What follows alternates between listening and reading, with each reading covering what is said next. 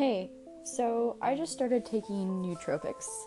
I originally tried them when I was a senior in high school, back in 2015, 2016 now, about a year ago.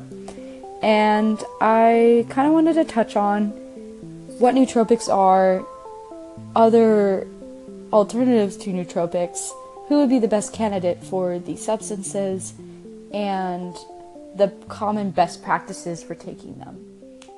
So, without further ado, we'll get into a couple of those uh, sub areas of focus. So, what are nootropics? What category of drugs do they fall under? This is something that I think probably people may know about, but it's kind of a buzzword at this point to use. So, to get into it, nootropics are a stimulant. They are often used to target a area of focus of your brain on something specific, a specific task that you're doing. For a lot of people, and it's especially claimed to be used for um, programming and coding in the Silicon Valley. Um, a lot of people deal with ADHD or they just need that very clean cut focus on whatever they're doing. It takes a lot of brain power to focus for that long amount of time focusing on a computer screen and just writing lines and lines of code, doing debugging issues. I can understand why people would use it for that. And I too have used it for that.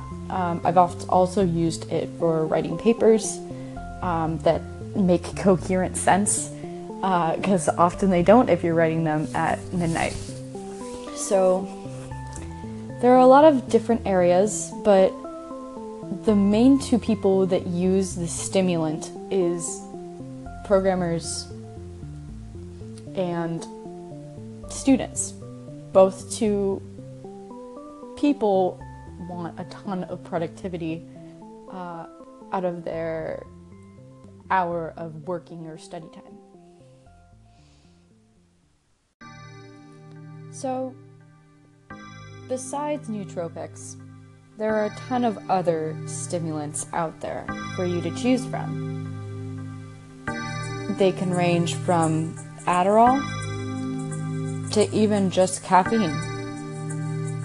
Even very, very simple things such as exercise and correcting your sleep cycle can actually improve the amount of energy that you have throughout the course of your day and the amount of focus that you're able to have on a specific task.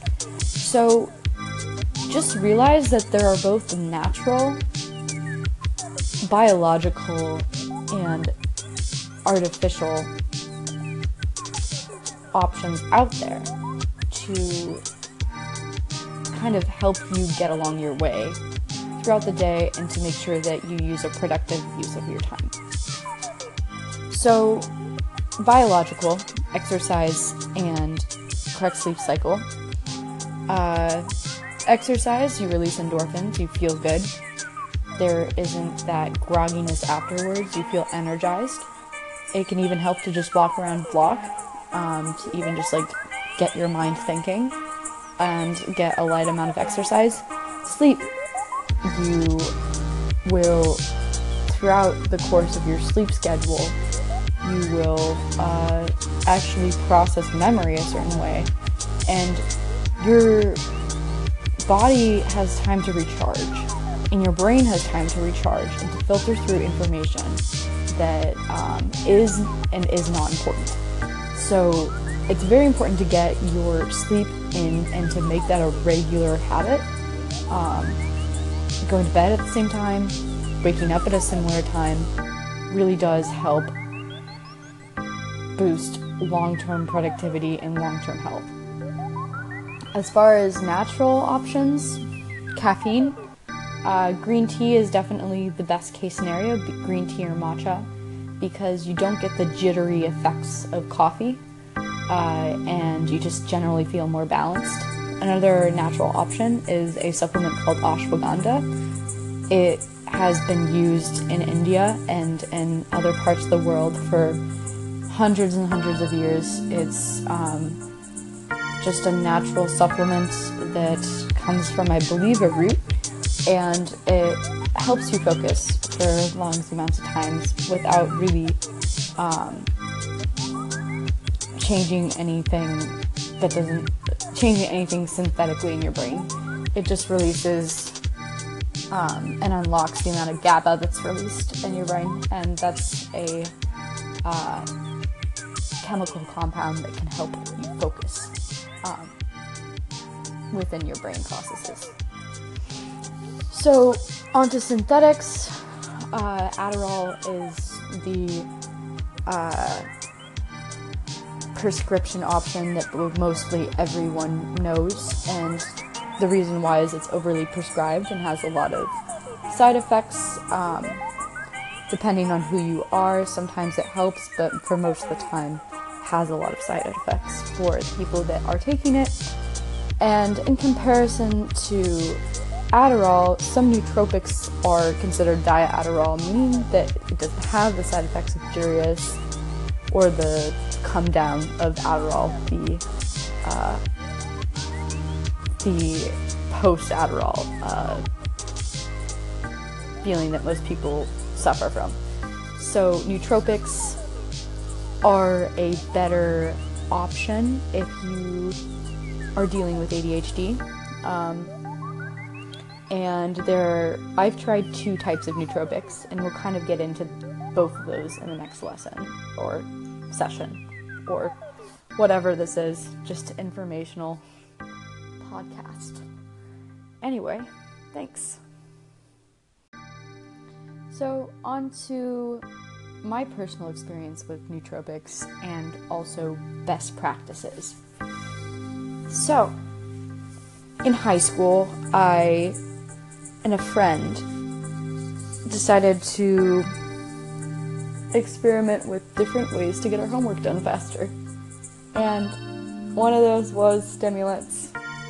We wanted more time to work on other things, and our economics stuff was just taking up way too much of our time because we didn't really care about it too much. So we decided to venture into nootropics. My friend, she bought some armodafinil on the deep web, on the dark web, and she thought she was really cool at the time. So I let her have that. But her and I split some, and uh, we would just write our economics papers at like midnight, get it done, edited, drafted, and coherent in about a couple hours, faster than I thought that I ever would. Um, and I think that was mainly because I was, I am easily distracted, and I would say, like, the rest of our generation is. Gen, Gen Z is very distracted by social media and Twitter and Instagram. And I was always trying to find a reason not to work. And for that, nootropics kind of helped me just get it all done, get it nice and ready, and sent to my teacher. And boom, now I have more free time. Um, so for that, I was taking armodafinil, and I only did it a couple times just because I was generally a good student. But um, whenever I needed it, I would take half of a pill, and um, that seemed to do the trick. And I would say, uh, just like whatever you'll read on Reddit, uh, it usually peaks at about four hours. That's the most you're gonna get your peak productivity out of. Um, I would say the core amount of time that you get stuff done would range from an hour to an hour and a half. And that kind of was proven to be true but you don't feel distracted by anything else, and you honestly feel very satisfied doing what you're doing. And I think that that was one of the main things that I liked about it is like I didn't feel like it was a chore. It just felt like it was something I was enjoying to do. And I got it done, even if I didn't really care about it afterwards. so I had some kind of like, I don't know, you felt good being productive and you felt good doing what you were doing. Um, so that was my experience in high school. And quite recently, I just got a hold of like a ton of modafinil. And it's known to be different than armodafinil, but honestly, I've seen only the same effect on myself. And I attribute that to me just being an ideal candidate for nootropics. Um, and maybe, honestly, the placebo effect of just taking something that I know will help me focus for four hours probably is one of the reasons why it works. But whatever the reason, nootropics work for me. Modafinil and armodafinil are different. I would recommend um, experimenting with both. And I also would recommend taking it early in the day, not late at night. And depending on if you have anxiety problems, I would not mix it with caffeine. I don't, so it's fine.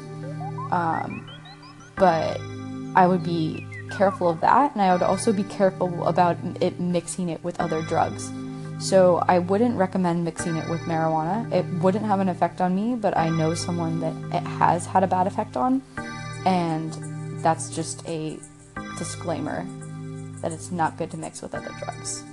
Um, so make sure you have a time set aside to do it, and you're dedicating that block of time to getting a specific task done. Make sure you're alert, awake, and you're going to be awake for a while. Um, so, really great for early morning, midday. Um, and yeah, it'll help you get your task done, and it will probably last, I would say, at least six hours after.